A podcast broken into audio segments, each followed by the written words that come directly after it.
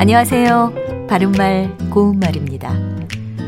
이번 겨울은 지난 겨울에 비해서 눈도 자주 내리고 기온도 낮습니다.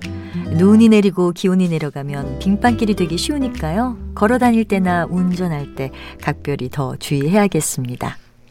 오늘은 하늘에서 내리는 눈의 종류에 대해서 말씀드리겠습니다. 내리는 눈의 상태를 표현한 것 중에는 진눈깨비, 쌀아기 눈, 가루눈, 한방눈 같은 것들이 있습니다. 진눈깨비는 비가 섞여 내리는 눈이고요.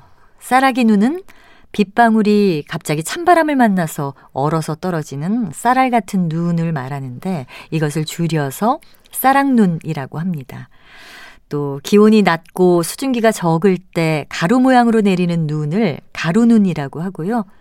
굵고 탐스럽게 내리는 눈을 한방눈이라고 합니다. 또 눈의 양과 관련된 것으로는 자국눈, 잔눈, 길눈 같은 것이 있습니다.